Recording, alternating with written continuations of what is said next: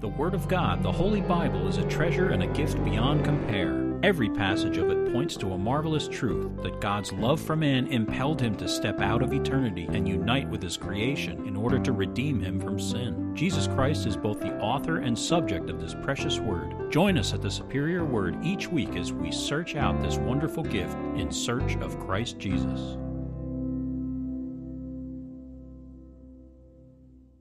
Okay, I'm going to read the uh, very, very center of the Bible. It's the 117th Psalm. It's a little long, so get out your pillow. Praise the Lord, all you Gentiles. Laud him, all you peoples. For his merciful kindness is great toward us, and the truth of the Lord endures forever. Praise the Lord. One, uh, yeah, it's a short. It's the very center of the Bible, and it's also the shortest chapter in the Bible. So there you go. Uh, the longest is Psalm 119, which is very long. We'll be skipping that one unless you all want to uh, get your pillows out. And uh, but we read it every Thursday at Bible class, so we get through it a couple times a year anyway. But uh, it's 176 verses, so it's very long. But uh, here we go. Leviticus 13, verses 18 through 37 are our verses today. This is entitled The Law of Leprosy, Part 2. So, starting in verse 18 If the body develops a boil in the skin and it is healed, and in the place of the boil there comes a white swelling or a bright spot, reddish white, then it shall be shown to the priest. And if the priest sees it indeed appears deeper than the skin, and its hair is turned white, the priest shall pronounce him unclean. It is a leprous sore which is broken out of the boil. But if the priest examines it, and indeed there are no white hairs in it, then it is not deeper than the skin, but is faded, then the priest shall isolate him seven days. And if it should at all spread over the skin, then the priest shall pronounce him unclean. It is a leprous sore. But if the bright spot stays in one place and has not spread, it is the scar of the boil, and the priest shall pronounce him clean. Verse 24.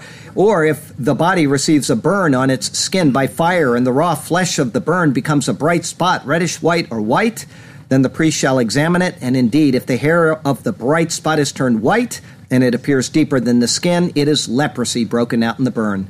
Therefore, the priest shall pronounce him unclean. It is a leper sore. But if the priest examines it, and indeed there are no white hairs in the bright spot, and it is not deeper than the skin, but has faded, then the priest shall isolate him seven days. And the priest shall examine him on the seventh day. If it is at all spread over the skin, then the priest shall pronounce him unclean. It is a leper sore. But if the bright spot stays in one place and is not spread on the skin, but is faded, it is a swelling from the burn. The priest shall pronounce him clean, for it is the scar from the burn. If a man or a woman has a sore on the head or the beard, then the priest shall examine the sore, and indeed, if it appears deeper than the skin, and there is in it thin yellow hair, then the priest shall pronounce him unclean. It is a scaly leprosy of the head or beard. But if the priest examines the scaly sore, and indeed it does not appear deeper than the skin, and there is no black hair in it, then the priest shall isolate the one who has the scale seven days. And on the seventh day, the priest shall examine the sore, and indeed, if the scale is not spread, then there is no yellow hair in it, and the scale does not appear deeper than the skin, he shall shave himself, but the scale he shall not shave. And the priest shall isolate the one who has the scale another seven days. On the seventh day, the priest shall examine the scale, and indeed, if the scale is not spread over the skin and does not appear deeper than the skin, then the priest shall pronounce him clean. He shall wash his clothes and be clean. But if the scale should at all spread over the skin after his cleansing, then the priest shall examine him. And indeed, if the scale is spread over the skin, the priest need not seek for yellow hair, he is unclean. But if the scale appears to be at a standstill, and there is a black hair grown up in it, the scale has healed. He is clean, and the priest shall pronounce him clean. Okay, I'm going to take you through a few verses in the Old Testament to remind you of our position in Christ and uh, how the law is fulfilled in Christ, which includes these laws that we're looking at right now. And while I'm looking for Colossians chapter 2, I want to tell you that um, I will skip back and forth uh, just to remind you of what we went through last week. But you don't have to uh, go back there or anything. I just want to remind you that some of the things we'll see today are very similar to what we saw last week. So there you go. Okay, Colossians 2, verse 14 says, Having wiped out the handwriting of the requirements, meaning the law of Moses, that was against us, which was contrary to us, he has taken it out of the way, having nailed it to the cross. What was nailed to the cross literally? Jesus' body. He is the embodiment of the law. All of the symbolism from Exodus shows us that. He embodies the law. His body was nailed to the cross. The law, his body was nailed to the cross. He died. The law died with him. Okay, that's the symbolism that we're given there. In Hebrews chapter 7, we read, For the priesthood being changed of necessity, there is also a change of the law. For the priesthood being changed, which Aaron was the high priest, and then it became Christ, the high priest of the new covenant. There is by necessity a change of the law. The law of Moses is out. All right, verse 18. For on the one hand, there is an annulling. Annulling means doing away with completely and entirely. There is an annulling of the former commandment, meaning the law of Moses, because of its weakness and unprofitableness. The author of Hebrews, writing to the Hebrew people, says that the law of Moses was weak and it was unprofitable.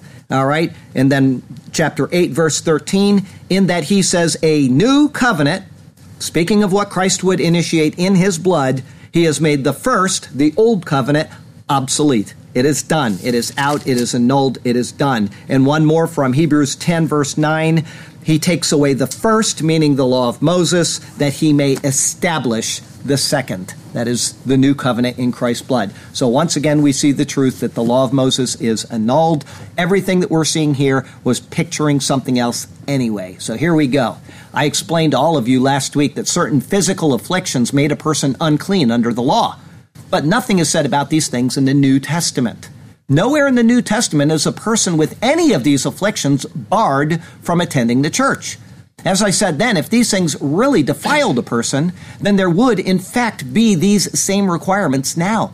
Also, if physical defilement was a concern, then it would appear that the Lord cared more about the people of Israel than those of the church, and such is not the case. Even more, certain physical deformities and afflictions precluded a person from ever being in the priesthood. If this type of thing had more than a spiritual meaning, then no person who had those afflictions today would be allowed into the ministry. But the New Testament never speaks of such things.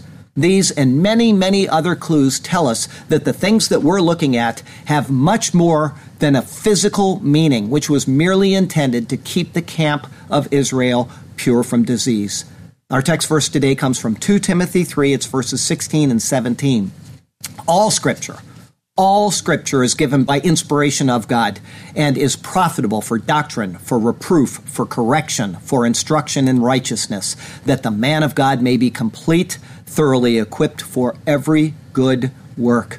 All scripture is inspired by God. All scripture is given by God for us to understand what God wants us to know. Not all scripture applies in the same way at the same time, though. We need to keep context in our thoughts at all times. What is the context of what is being said? Another point to consider goes far beyond any notion that these leprosy verses are only speaking of purity within the nation for the physical well being of the people. The word for leprosy covers a multitude of skin diseases. Some will really defile a person who comes in contact with somebody that has that leprosy.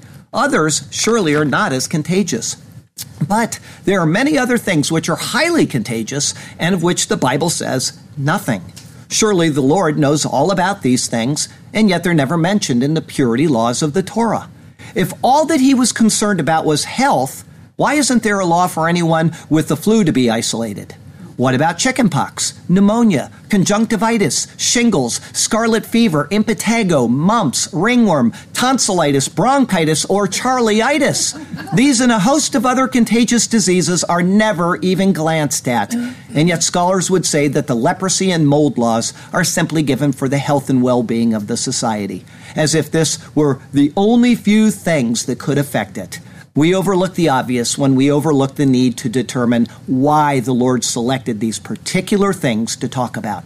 When He did, He chose particular words, which would then be transferable into spiritual truths which are found in the New Testament. They are truths which cover doctrine, which is necessary for the spiritual health of the church. This this is why these things are given, and so let's see if we can figure some of them out again today. It's all to be found in His superior word. And so let's turn to that precious word once again. And may God speak to us through His word today. And may His glorious name ever be praised. I have three thoughts for you today. The first is a boil in the skin. It's verses 18 through 23. Verse 18 If the body develops a boil in the skin and it is healed. The Word of God now moves from laws concerning tzara'at, or leprosy, to shechin, or boil, although boil is still noted under the greater law of leprosy. Though this is the first time the boil is mentioned in the book of Leviticus, it is not the first time that it's found in Scripture. Going back to the ten plagues of Egypt, we find its source. There in Exodus chapter 9, they are mentioned four times. Thus, they are, like leprosy, a striking of God as if a curse. This becomes perfectly evident from Deuteronomy 28. In the curses upon Israel for disobedience, this is one of them. It says there, The Lord will strike you with the boils of Egypt, with tumors, with the scab, and with the itch, from which you cannot be healed. Likewise, poor Job was afflicted with boils from the sole of his foot to the crown of his head. And finally, King Hezekiah was afflicted with a boil that almost took his life, but it was cured by the application of a poultice of figs. These are the times that boils are mentioned in Scripture, and they each reflect a strike of God, either directly or, as in the case of Job, as an allowance by God. The word shechin comes from an unused root which means to burn, and thus it is an inflammation which produces a boil. The boil, or inflammation, which is described here, was, at the time of Christ, defined as having risen from a wound from stone, wood, metal, pitch, or hot water, or so forth. It is being said in contrast to the wound incurred by fire, which is mentioned in verse 24. Verse 19, and in the place of the boil there comes a white swelling or a bright spot, reddish white. If from this wound one of two things arises, it had to be taken to the priest. The first is a se'et levana, or swelling white. This word for swelling was seen back in verse 2. It comes from the word nasa, which means lifted or to rise. It indicates a swelling of the flesh. Such a swelling would be spiritually equated with the pride of life. The word lavan or white comes from lavan, which means brick. This takes us back to the thought of works, as we have seen many times in the past sermons. The second is the word baharet or bright spot. It is also the same as in verse 2. As we saw, it comes from the adjective bahir, which means bright. It indicates then a whitish spot which is found on the flesh or even a glossy pimple. It would indicate that which draws attention to itself, thus, it is the lust of the eyes. This bright spot is then further identified as levana adam damet, or reddish white. The word adam dam is used here for the first of only six times, and all of them will be in chapters 13 and 14. It is simply a reduplication of the word adom or red. Thus, it gives the sense of something reddish. The use of the word adom is explained by Isaiah with these words Come now and let us reason together, says the Lord. Though your sins are like scarlet, they shall be as white as snow. Though they are red like crimson, they shall be as wool. In picture, we are being shown an example of works which have the appearance of being sinful. In order to determine if this is infectious or not, further action is needed. Verse 19 going on, then it shall be shown to the priest. The priest will determine if the boil is unclean or if it requires further observance. As the high priest is the one who mediates for the people, he is typical of Christ who determines whether our deeds are acceptable or unacceptable, clean or unclean. However, the lower priests were given authority to make these declarations as well concerning what is clean and what is unclean. Therefore, these pronouncements, which we have seen and will continue to see, explain Jesus' words of Matthew 16, verse 19. There he said this to the apostles And I will give you the keys of the kingdom of heaven, and whatever you bind on earth will be bound in heaven, and whatever you loose on earth will be loosed in heaven. In this statement, the keys are referring to a true knowledge of doctrine. Just as a priest could look at a wound and with the word of the law to guide him, he could make a determination of distinguishing between what is clean and what is unclean. So could Jesus' disciples also make similar determinations.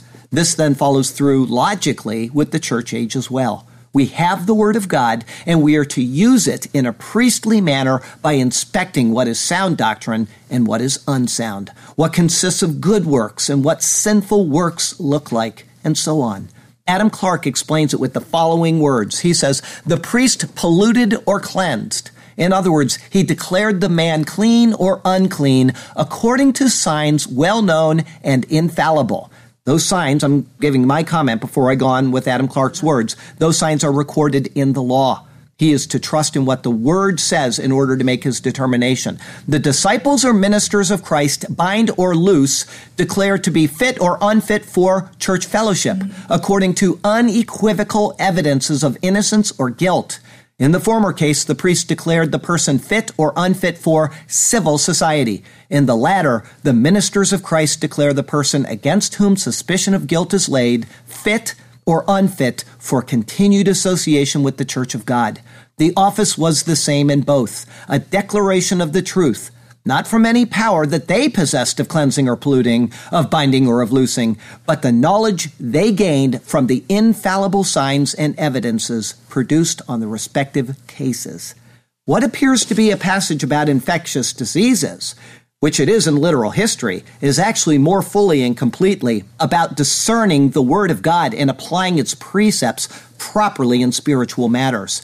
Whether it is Israel of old inspecting a boil on an arm, or the church of today looking at a person's conduct, both are gauged by what has already been given in the Word of God. That's what we must hold to. Verse 20. And if when the priest sees it, it appears deeper than the skin, and its hair is turned white, the priest shall pronounce him unclean. It is a leprous sore which is broken out in the boil. This verse is a close repeat of verse 3.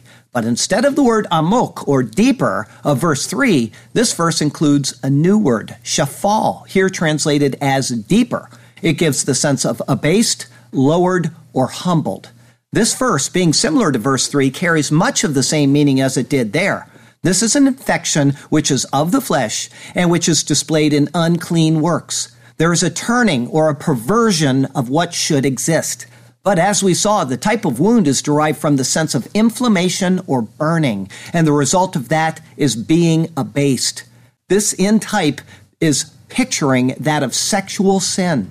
It is what Paul speaks of in Romans chapter 1. He says this For this reason, God gave them up to vile passions, for even their women exchanged the natural use for what is against nature. Likewise, the men, leaving the natural use of the woman, burned in their lust for one another, men with men committing what is shameful and receiving in themselves the penalty of their error, which was due.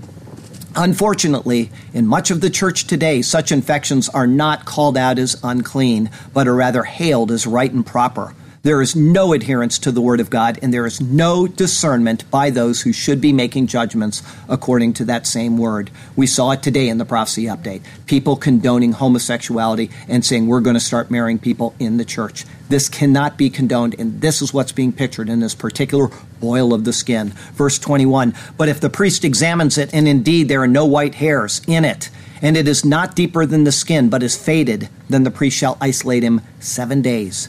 This verse corresponds very closely to verse 4.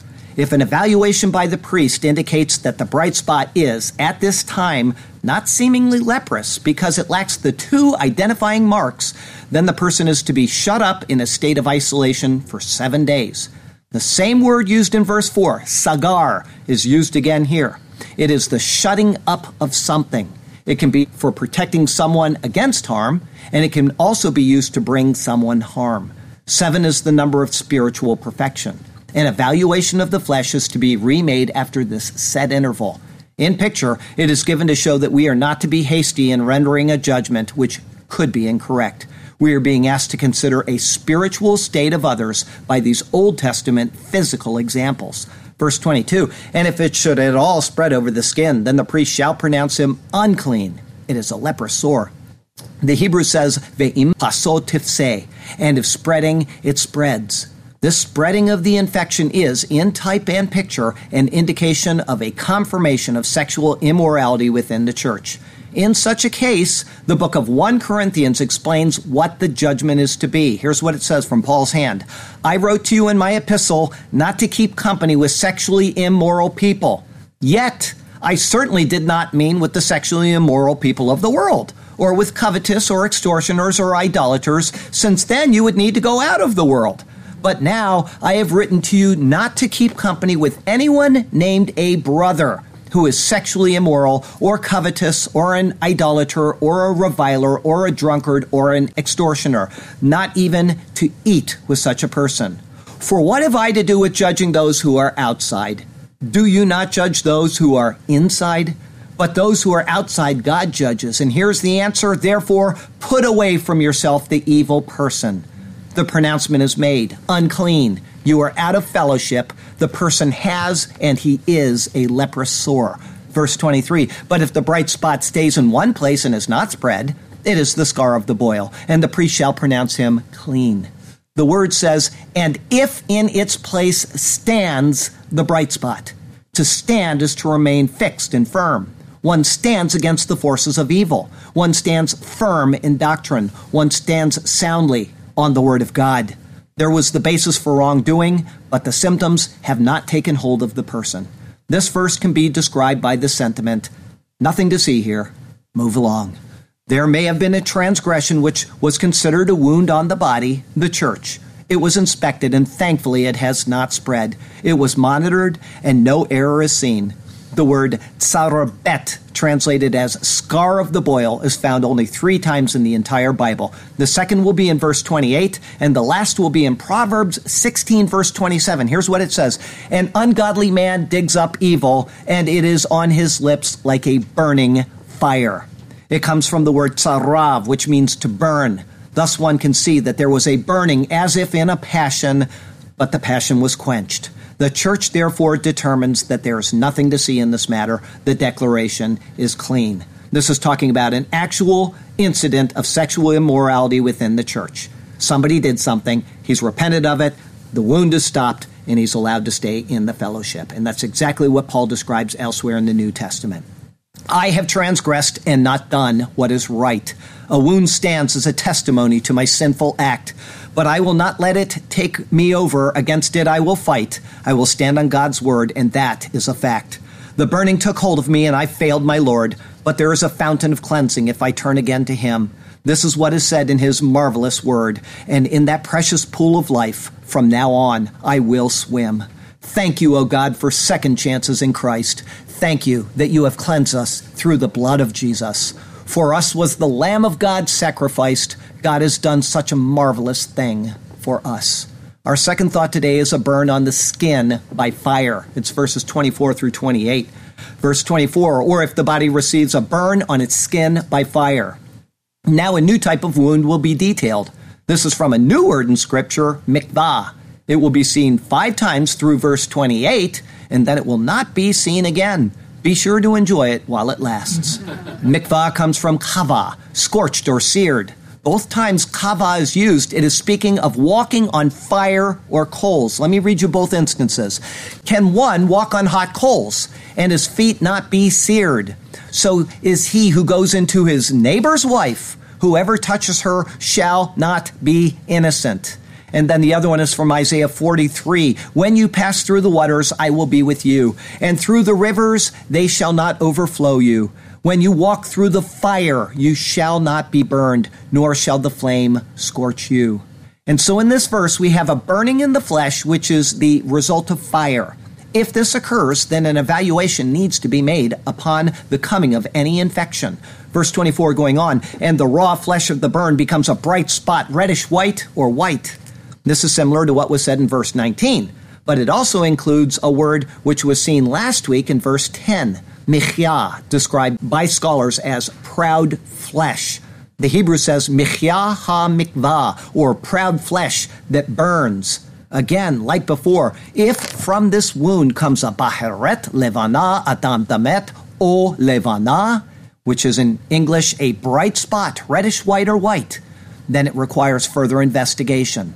As we have seen, this then would indicate sinful works which draw attention to themselves.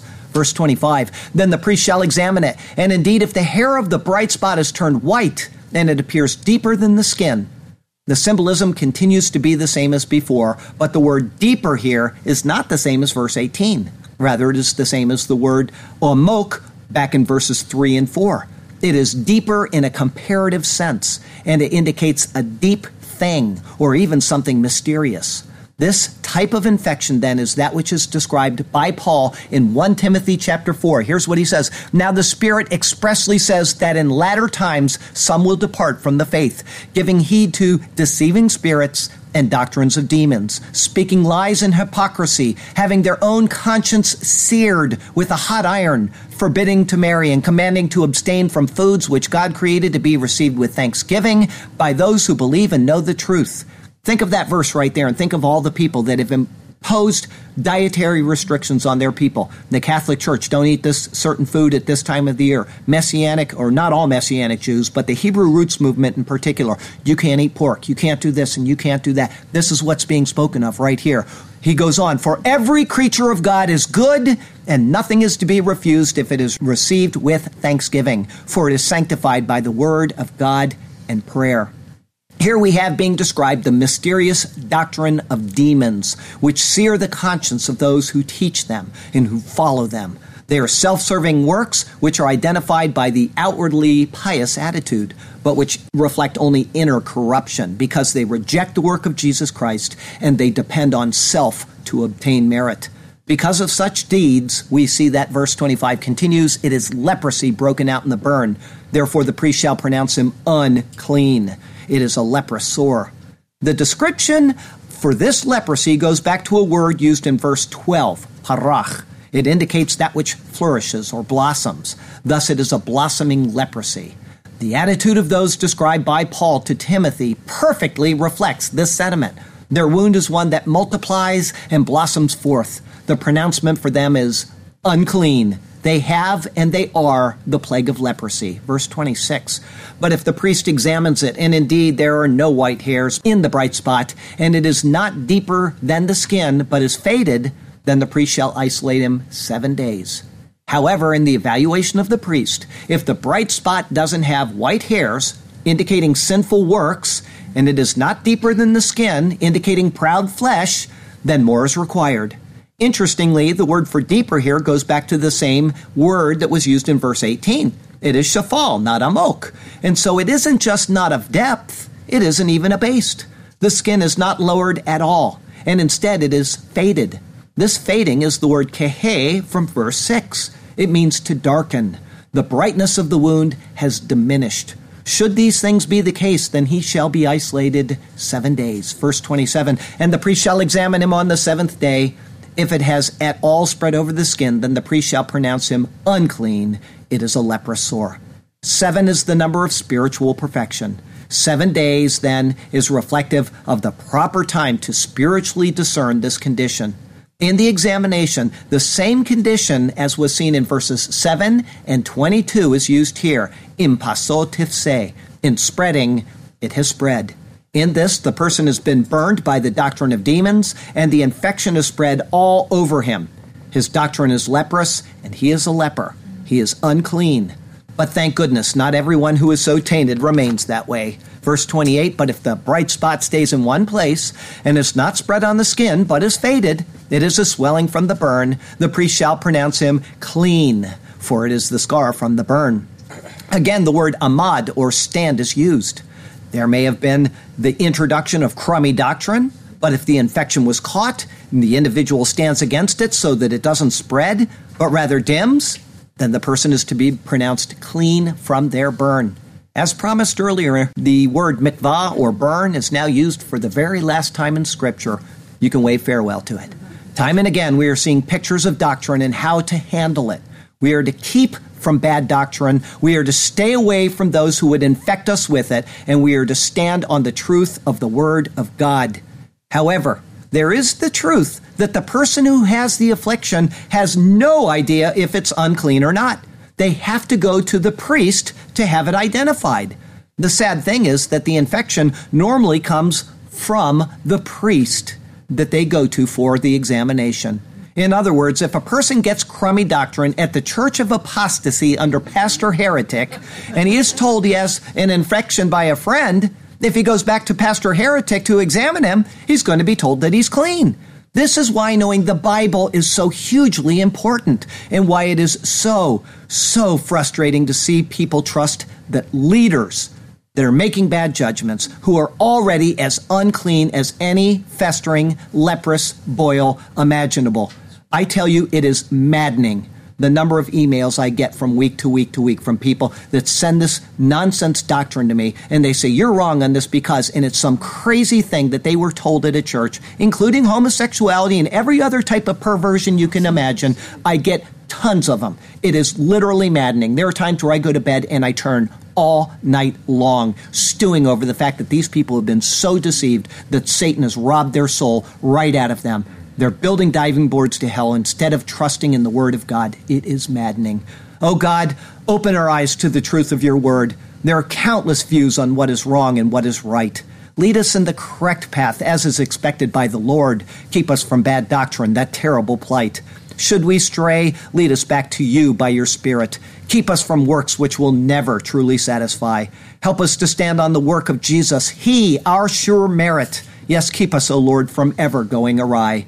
And Lord, for those whose doctrines are evil, keep us from them. Lead us to sound and proper teachers. May we never be seduced by the lies of the devil. Yes, keep us, O Lord, from nutty, heretical preachers.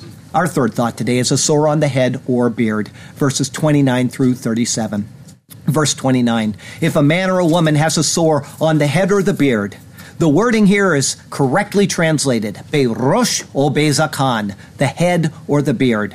However, it indicates the place of the beard, not just the beard itself. Thus, it is the chin.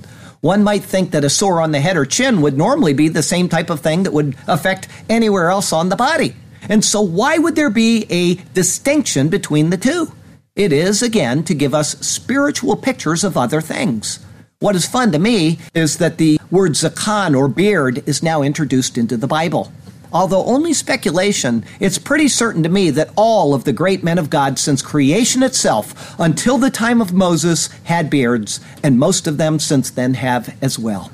The Zakan, despite being so magnificent a display of manliness, is actually only seen 19 times in the Bible. It comes from the verb zaken, which is to be or become old. And so it can be translated as old man. Let's leave comments on that one alone for now, okay? Verse 30 Then the priest shall examine the sore, and indeed, if it appears deeper than the skin, and there is in it thin yellow hair, then the priest shall pronounce him unclean. Once again, an inspection is needed. In this case, the word amok is used once again. It is a deep sore. In addition to that, it has a hair described with a new word, tsahov, which is yellowish. This will only be seen three times through verse 36, and then it is biblical history. It comes from sahev, an even rarer word, which is translated as shiny. In Ezra chapter 8 is its only use. It describes shiny bronze as precious as gold. It thus signifies that which is gleaming and golden in color. The word thin is dak. It comes from the word dakak, which indicates being pulverized or crushed. Thus, this is something small or thin. If such a deep sore with thin, shiny, yellowish, or golden hair is in it, that fellow is unclean. His head or chin is leprous, and he is a leper. Verse 30 continues It is a scaly leprosy of the head or beard. The word scaly is new. It's nethek. It's going to be seen 14 times in chapters 13 and 14, and then it too will be gone. It comes from nathak, which indicates breaking off, plucking away, or rooting out. Thus, it is a scale that can be pulled away. Verse 31. But if the priest examines the scaly sore, and indeed it does not appear deeper than the skin, and there is no black hair in it, then the priest shall isolate the one who has the scale seven days. Again, a period of seven days is used to determine if what has arisen to the sight is something contagious and unclean, or if it is something which just looks bad but has no uncleanness in and of itself. The requirements are one, it does not appear deeper than the skin. The word is amok, and it indicates that which is deep. And two, there is no black hair in it. Surprisingly, the word black or shachor is new to Scripture. For such a common adjective, one would think that it would have been used a jillion times by now. But no. Even more surprising is that it's going to be used just six times in the Bible. Other words do indicate black, but the specific adjective used here is rather rare. It comes from a root which in, is identical to shachar, which means to seek, and which then comes from the dawning of the morning. It is jet black. The scholar Keil, who's a very, very noted scholar and somebody I rely on quite often, sees a problem with this verse. He says that there's an error in the text. The verse says, no black hair. But verse 37 will say that there is a black hair. And so he states that this verse either needs to drop the word no or change black to yellow. Some other scholars appear to agree with him, but this is incorrect. A black hair would indicate that things were okay at this point. Verse 37 indicates that the black hair had grown into it. This is the purpose of isolating the person. It would give time for things to either degrade or progress enough so that a final determination could be made. The two weeks of isolation would allow time for a black hair to become well evident. If there was already black hair in it, then there would be no need to isolate the person at this time. Verse 32. And on the seventh day, the priest shall examine the sore, and indeed, if the scale is not spread, and there is no yellow hair in it, and the scale does not appear deeper than the skin, on the seventh day, three things are to be looked for. One, no spreading of the scale. Two, no yellowish hair. And three, the scale isn't deeper than the skin. If these three are the case, then, verse 33, he shall shave himself, but the scale he shall not shave. By shaving, he will clear out any chance of the surrounding hair interfering with a proper evaluation or irritating the scale. Only the area of the scale is not shaved. This then is to see if the scale grows outward and it will allow the hairs in the scale to grow at the same time as the non scale areas so that they can be compared. And finally, in not shaving the scale itself, it won't become inflamed and give a false reading if it wasn't leprosy in the first place. Verse 33 continues, and the priest shall isolate the one who has the scale another seven days. Seven days are again appointed. By this time, the hair will grow out of the area, or no hair will grow out of it, but it will remain unchanged. Either the hair or the appearance will make the determination possible. Verse 34 On the seventh day, the priest shall examine the scale, and indeed, if the scale is not spread over the skin and does not appear deeper than the skin, then the priest shall pronounce him clean. He shall wash his clothes and be clean. Only two things are needed for a declaration of being clean. The first is no spreading of the scale, and the second is not being deeper than the skin. If both of these are true, then he is to be declared clean. After the declaration, he was then to do the same thing as he was instructed way back in verse 6 wash his clothes.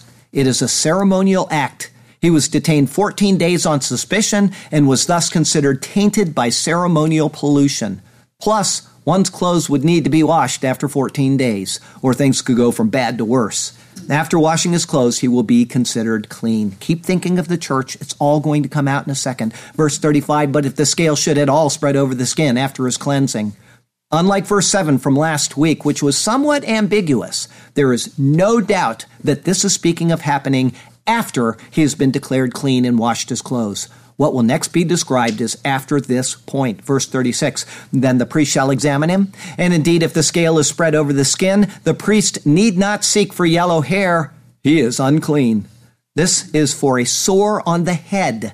Other sores were seen to have spread, and yet it didn't necessarily mean that there was uncleanness involved. But for a sore on the head, even without a secondary evidence, the person was to be declared unclean. A spreading of this scaly leprosy on the head is sufficient. Verse 37 But if the scale appears to be at a standstill, and there is black hair grown up in it, the scale is healed. He is clean, and the priest shall pronounce him clean. This verse at first seems superfluous. If it takes us back to verse 34 and the examination after the second week of isolation, then he's already been declared clean because of what was said there. However, if it follows logically after the previous verse, then he's been declared unclean because it had spread since he was declared clean. But what appears to be the reason for this verse is to show that it is the word of God as given to the priests which determines what makes a person clean or unclean. The priest is to give his rendering based on that and on nothing else. With this final section, we see a leprosy somewhat different than the others. First, it is the first time that it involves a woman. The other simply said man, person, or body, but this one specifies a woman.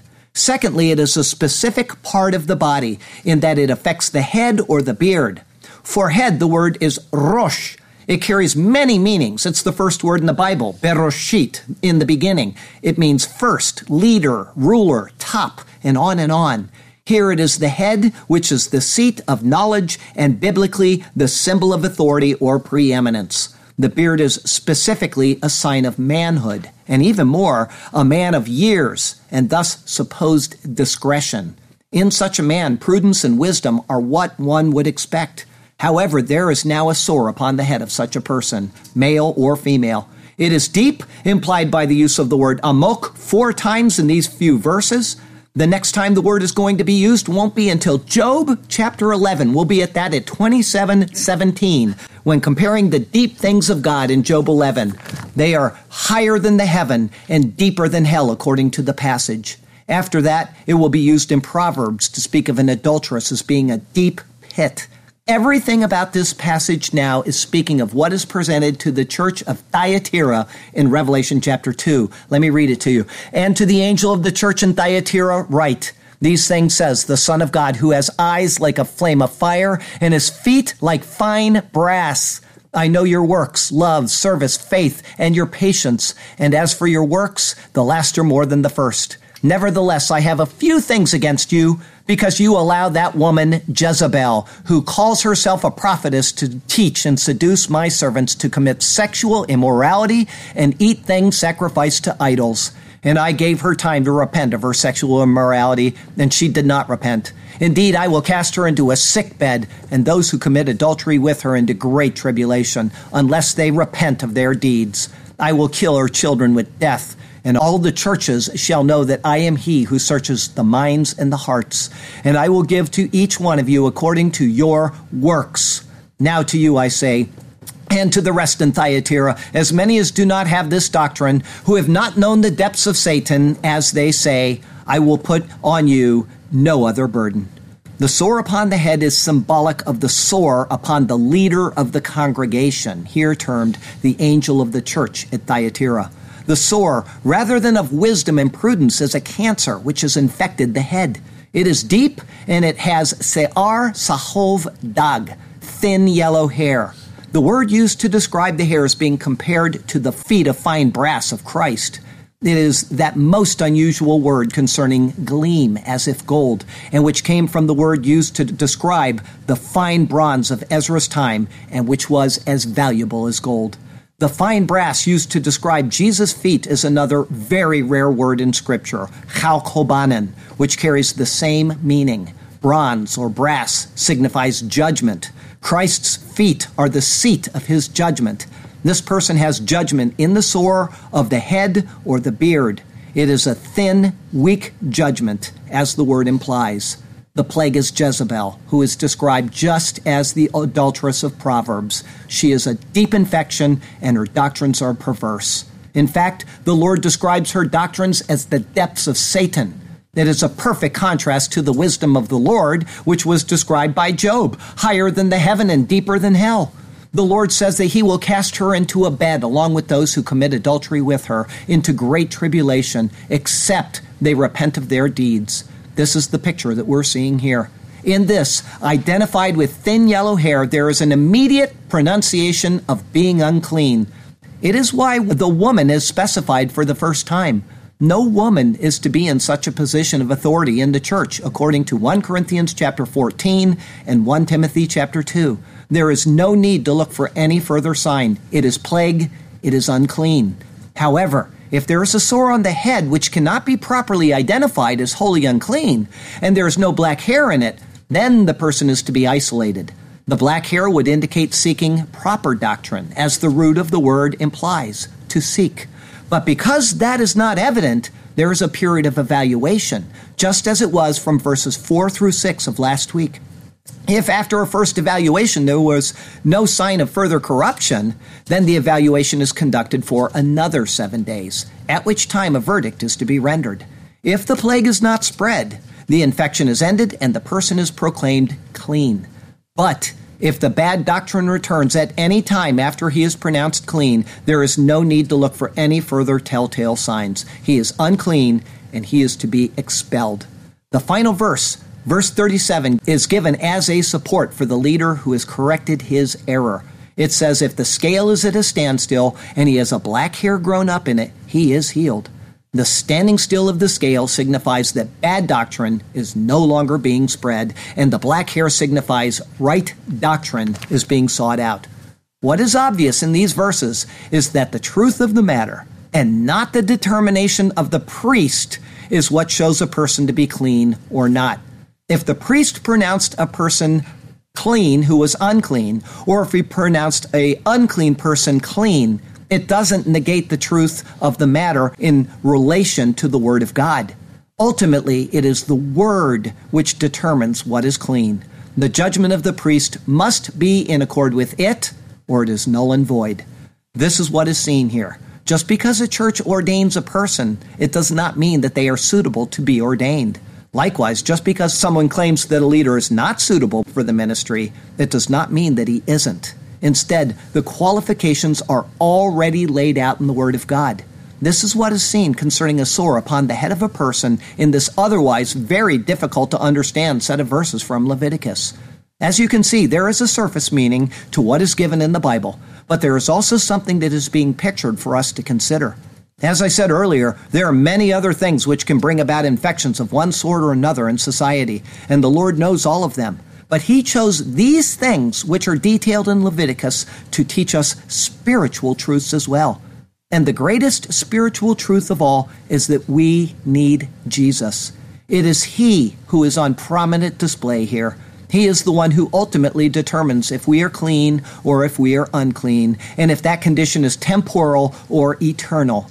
Let us be sure to come to Him for full purification so that we will not be condemned on that great day, and also so that we will be pleasing to Him even now if we are already saved by Him.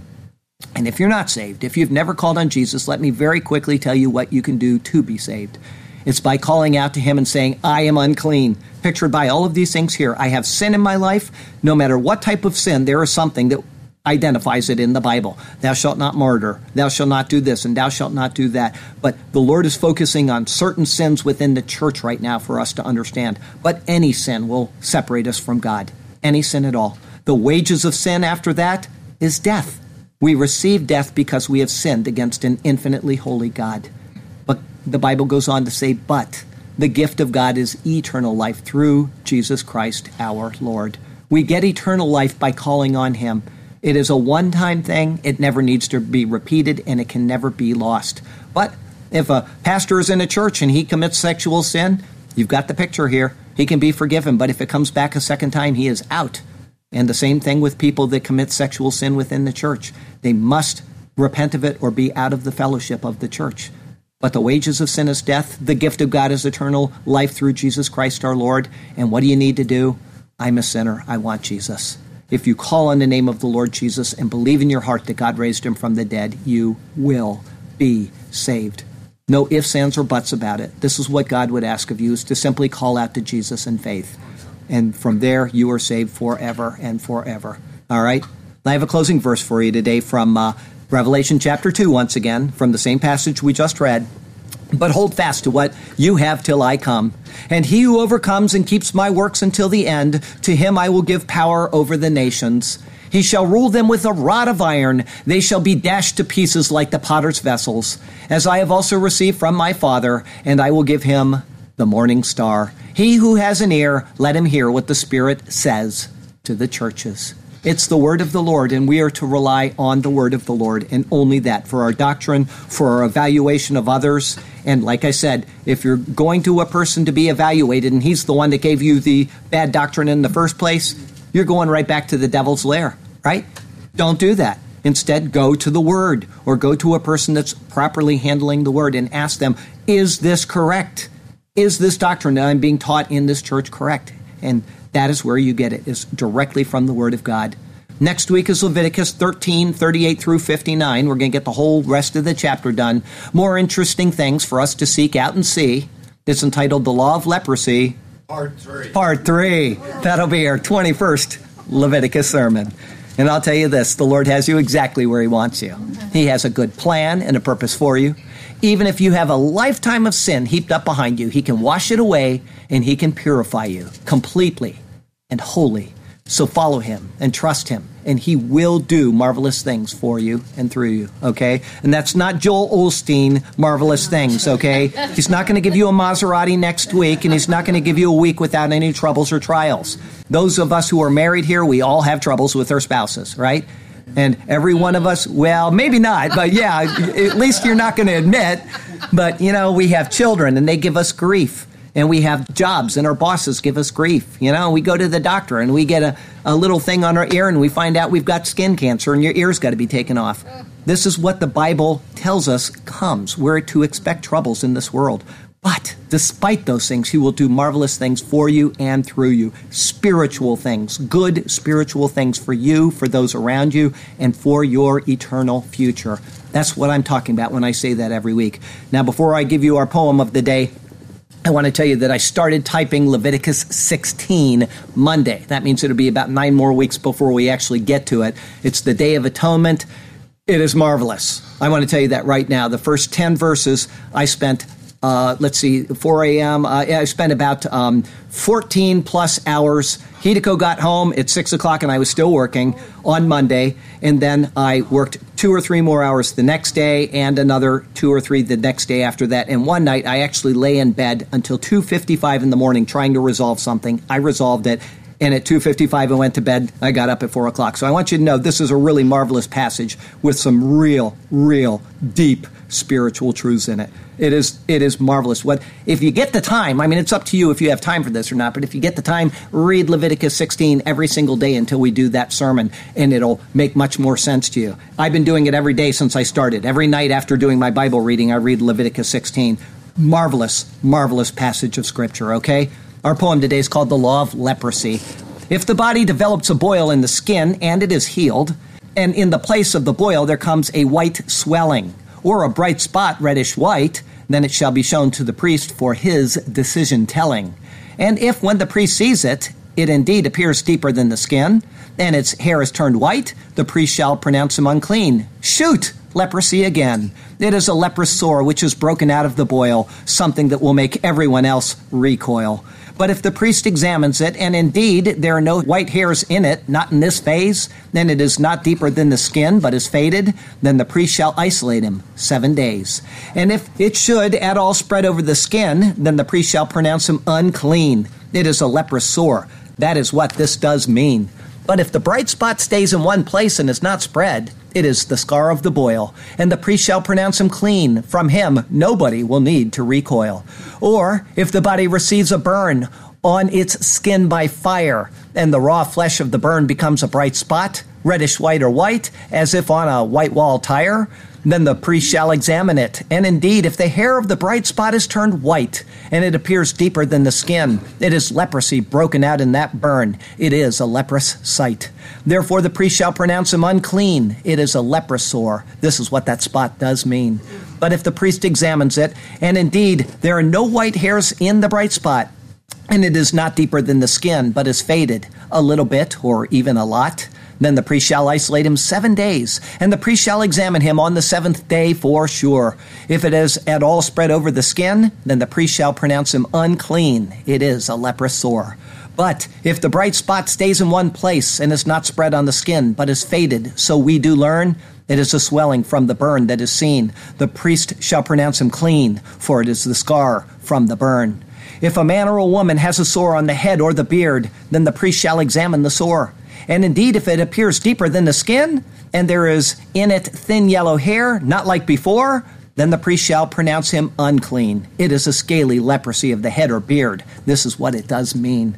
But if the priest examines the scaly sore, and indeed it does not appear deeper than the skin, such are its ways, and there is no black hair in it, then the priest shall isolate the one who has the scale seven days. And on the seventh day the priest shall examine the sore, and indeed if the scale is not spread, it stayed where it has been, and there is no yellow hair in it, and the scale does not appear deeper than the skin, he shall shave himself, but the scale he shall not shave. Yes, he shall follow in these ways. And the priest shall isolate the one who has the scale another seven days. And on the seventh day the priest shall examine the scale, and indeed, if the scale is not spread over the skin, and does not appear deeper than the skin, then the priest shall pronounce him clean. This battle he did win. He shall wash his clothes and be clean in response to what the priest has seen. But if the scale should at all spread over the skin after his cleansing, then the priest shall examine him to see what can be seen. And indeed, if the scale is spread over the skin, the priest need not look for yellow hair. He is unclean. But if the scale appears to be at a standstill, and there is black hair grown up in it, the scale is healed, he is clean, and the priest shall pronounce him clean. So I do submit. Lord God, by your goodness alone, we are reconciled to you. You sent Jesus to cleanse us from all unrighteousness, and so help us to trust in him alone. Yes, through and through, our deeds can't satisfy, and they leave us in more of a mess. But what Christ has done is fully sufficient to save. In him we are cleansed and made pure in your sight. Help us to live by faith alone. This is how we are to behave, and through him all things are made perfect and right. Thank you, O God, for Christ Jesus our Lord, and for what we know of him through your superior word. Hallelujah and amen. Heavenly Father, each one of us is unclean in one way or another. We came to you and we were lepers. We were in desperate need of cleansing, and you, by your goodness and your mercy, reached out your hand and you healed us and we are clean because of that. And I thank you so much for that. Help us to remain in this condition and not fall into the sins which Paul details so carefully in the New Testament, things which only cause us to lose our joy, our happiness, our family relations, our friends, and even our fellowship in the congregation. Help us to stay away from these things and to just stand firm on your word. And when things are difficult and when we're frustrated, help us to return to that fountain of cleansing and that well that we can drink from.